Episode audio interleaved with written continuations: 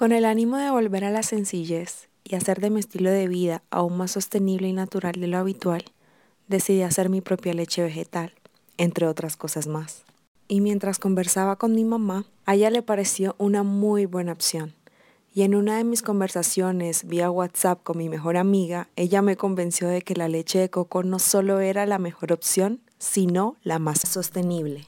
Eso me emocionó un poco más y empecé a prepararme para ello. Dani me explicó el paso a paso mientras mi mamá buscaba el coco más hermoso para la misión. Yo veía tutoriales de cómo partir y la verdad fui un desastre partiéndolo. Al igual que Dani, mi mamá fue la que partió el coco con tanta naturalidad, pero logré hacer mi propia leche. Hice la cantidad como para 15 días. Los primeros días tomaba una leche deliciosa, pero los días 5 y 6 ya tenía un sabor extraño y el día 7 ya había más que caducado. Y fue solo allí, en el séptimo día, cuando se me dio por preguntarle a mi mamá qué opinaba sobre la leche. Ella mirándome con cara de mamá me dijo, se dañó la leche y no me dijo nada más, solo se puso a pensar y mientras ella estaba en silencio, yo empecé a sentirme mal por haber dejado que se dañara. Y como a mí se me nota todo como de aquí a Pénjamo, mi mamá sintió mi ánimo y enseguida me dijo, voy a hacer algo con ella.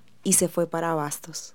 Apenas ella dijo eso, mi ánimo cambió de inmediato y meditando en sus palabras, mi corazón encontró consuelo, no solo en lo que ella me dijo, sino en que inmediatamente sus palabras me llevaron a las palabras de Dios en Isaías 33:10. Ahora mismo voy a actuar y demostraré mi poder. Para que podamos entender un poco el por qué Dios dijo esto, quiero que nos devolvamos unos versos atrás, desde el capítulo 7 al 9.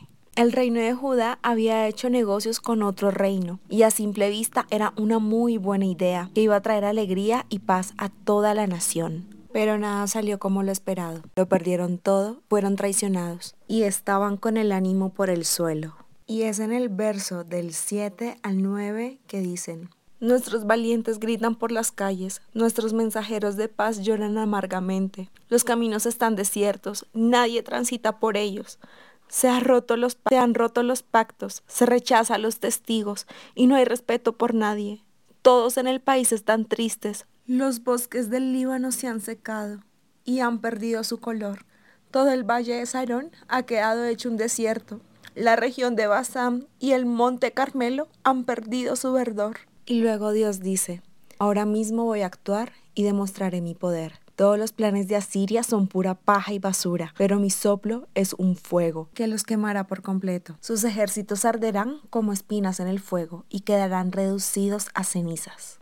Ok, yo sé que esta historia no le llega a los tobillos a lo que estaba pasando en el reino de Judá. A decir verdad, si comparamos lo que vivían ellos y lo que yo vivía, era un completo chiste. Pero, sorry, yo me apasiono mucho con todo lo que emprendo. Sea lo que sea, mi leche de coco era tan importante como cualquier otra cosa. Pero fuera de esto, quiero enseñarte tres cosas importantes que aprendí, no solo ese día, sino también los días que empecé a escribir sobre este tema. 1. Puede que no se haya dañado tu leche de coco, pero sí se te dañaron tus planes. Habías proyectado cierto tiempo de estabilidad y seguridad y todo se arruinó antes de lo esperado. Intentas dar nados desesperados para tratar de volver a la superficie y poder salir a flote, pensando cada semana en una nueva idea de negocio o un nuevo emprendimiento y nada sale. Tus caminos están desiertos y todo a tu alrededor ha perdido su color. Pero quiero que sepas que no todo está perdido. Ten esperanza en Dios. Va a actuar y demostrará su poder. Mientras tú no puedas hacer nada, Dios puede hacer todo. 2. No dejes que tus tristezas se alimenten. Sé que esto es un poco complicado anímicamente, porque parece que el archivo de malas noticias parece ser más creativo que el de las buenas. El problema de estar triste no es estar triste, es permanecer triste. El problema son las voces que se levantan en medio de tus tristezas. El reino de Judá no estaba triste solo porque las cosas no habían salido como se esperaban con el otro reino con el que se aliaron. Estaban tristes, estaban tristes porque los habían traicionado y se habían vuelto en su contra. Había un bombardeo de malas noticias mal. Pero hay algo que me encanta del verso 11, donde Dios dice, todos los planes de Asiria son pura paja y basura, pero mi soplo es un fuego que los quemará por completo. Las malas noticias no son más que pura paja y basura.